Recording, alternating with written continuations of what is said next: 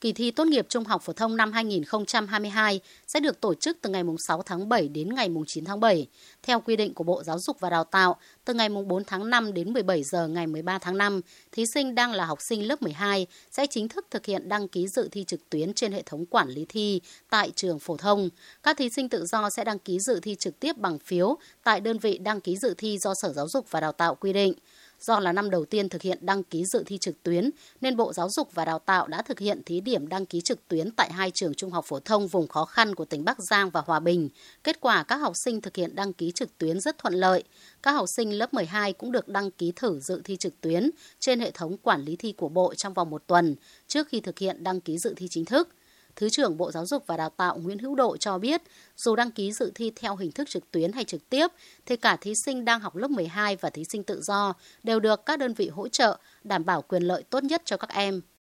Với học sinh lớp 12 trung học phổ thông thì đăng ký trực tuyến, còn với học sinh tự do thì được đăng ký bằng giấy trực tiếp tại các điểm thi mà do sở tạo hướng dẫn địa điểm để các cháu các em học sinh trực tiếp đăng ký và kể cả những trường hợp đăng ký trực tuyến, nếu như gặp khó khăn thì bộ cũng đã đặt ra là cũng có những cái cơ sở để những trường hợp như thế thì có thể tổ chức đăng ký trực tuyến hoặc là đăng ký bằng giấy trong những trường hợp đặc biệt.